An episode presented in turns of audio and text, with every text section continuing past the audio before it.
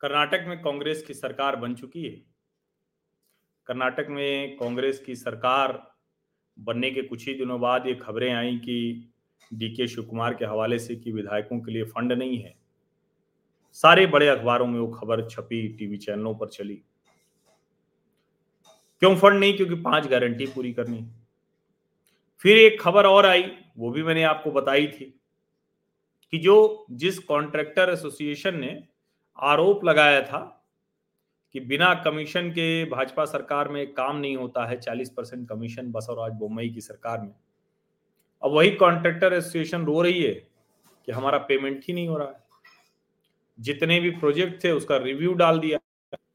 और रिव्यू डालने का एक तो ये है कि भाई कुदार व्यक्ति हो, चलो ठीक है, रिव्यू डाल दिया। लेकिन रिव्यू डालने का ये भी कहा जाता है कि जब सरकार को लगता है कि भाई हमें तो सीधे कुछ आया नहीं। तो हम क्यों फिर इनको एकदम से जो है करने दें कि अरे मतलब आप पेमेंट भी ले लीजिए, पहली सरकार का है, हमारे हिस्से कुछ आया नहीं। तो ये हम क्यों दें? अब सवाल यही है कि फिर वो कैसे आएगा? पैसा तो लगा चुके हैं कॉन्ट्रैक्टर ठेकेदार तो सब काम कर चुके हैं। और अगर अब ईमानदारी होनी थी तो फिर वो रोकने की क्या ज़रूरत थी? काम का रिव्यू होता, जिस, जो काम हो चुका है, उसका पैसा तो देते आप, इन्हीं कॉन्ट्रैक्टर्स के साथ तो आप खड़े थे। लेकिन अब कर्नाटक की सरकार कह रही कि नहीं नहीं, हम उसमें रिव्यू करेंगे, काम ठीक से हुआ है या नहीं हुआ है। अब लोग कह रहे हैं वहाँ कि दरअसल वो पैसा इसीलिए रोका गया कि जब कॉन्ट्रैक्टर्स कुछ कमीशन दे देंगे तो वो चल पड़ेगा। अब ये ठेकेदारी में और सब, ये आम बात है मतलब इसको कहें ना कि कितना भी कहें कि भ्रष्टाचार रुक गया है, ये वाला भ्रष्टाचार रुक नहीं पाता है।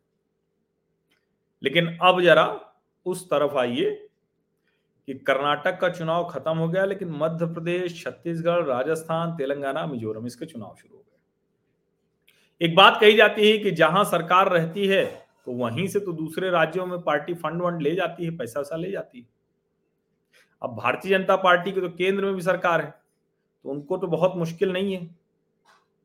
लेकिन कांग्रेस के पास तो गिनी चुनी राज्यों में सरकार है, और उसमें से दो राज्यों में तो चुनाव ही हो रहे हैं राजस्थान में और छत्तीसगढ़ में। तो कांग्रेस क्या करे?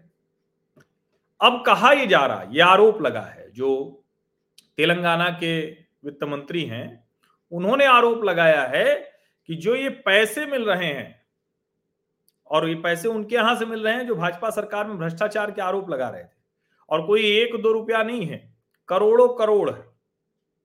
पिछली बातचीत में मैंने आपको बताया था बयालीस करोड़ है। लेकिन अब तो जितनी बड़ी रकम आ रही है ना, उसको देखने के बाद लगता है कि कितना पैसा लोगों के पास है। कितना पैसा लोगों के पास है और कितना अनाप शनाप पैसा लोगों के पास है। पैसा होना तो कोई गलत बात नहीं। और जब सोचिए सौ करोड़, पचास करोड़ ऐसे पैसे होंगे जिसके पास तो फिर तो वो दूसरे तरह की ही राजनीति होगी ना। अभी देखिए, ये आज की खबर है। चार राज्यों में ये छापे पड़े हैं। बारह अक्टूबर से छापे पड़ रहे थे। बयालीस करोड़ पहले मैंने आपको बताया था। अब वो जो रकम है, वो करीब करीब बानवे, चौरानवे करोड़ तो नकद हो गया है।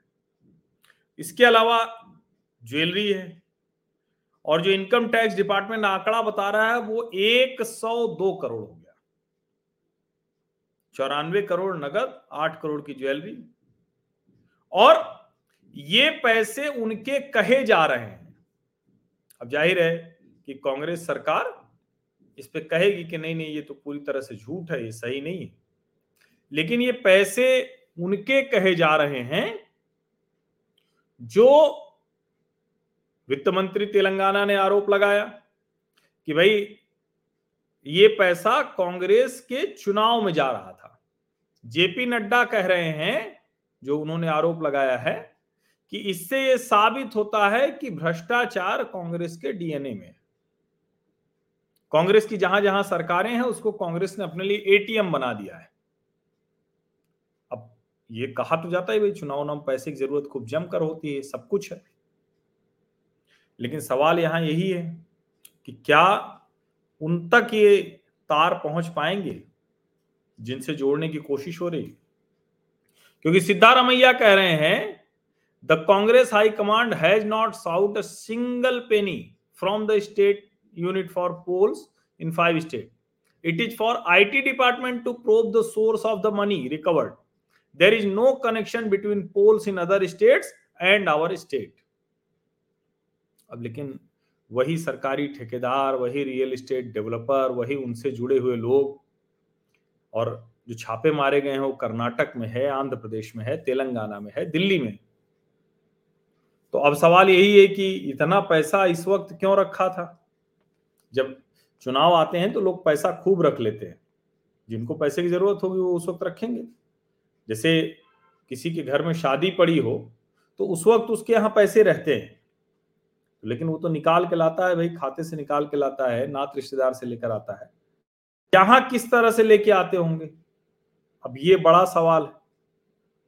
और इसीलिए ये जो कहा जा रहा है कि ये जो पैसे हैं, ये चुनाव के लिए इकट्ठा किए गए थे।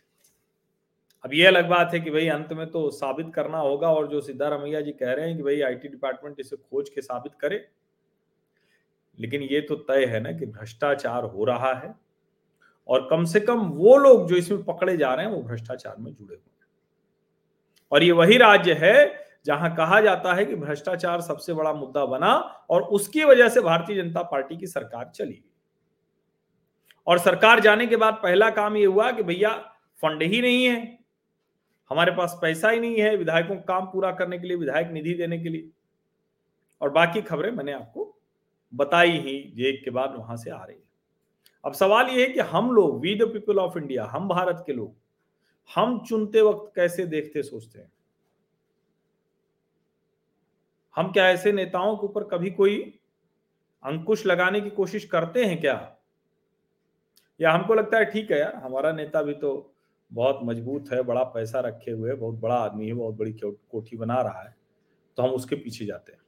अगर जाते हैं तो फिर हमको इस भ्रष्टाचार पर, इन सब चीज़ों पर बात करने का अधिकार नहीं। पैसा कमाना बुरी बात नहीं है, लेकिन गलत तरीके से पैसा कमाना तो बुरी बात है। आप सभी का बहुत बहुत धन्यवाद। सोचिएगा ज़रूर, अगर उन पाँच राज्यों में आप हैं, मताधिकार आपका वहाँ है, जहाँ भी चुनाव हो रहे हैं तो भी, और दूसरे राज्यों के है तो भी चुनाव तो आज नहीं तो कल आता ही रहता है। फैसला उस लिहाज से लीजिए, और बाकी तो इतने पैसे हैं तो कहीं कहीं उपयोग के लिए जाने वाले ही रहे होंगे। अब मैं भी ये मानता हूँ कि अंत में साबित तो इनकम टैक्स डिपार्टमेंट को करना है, लेकिन कितना?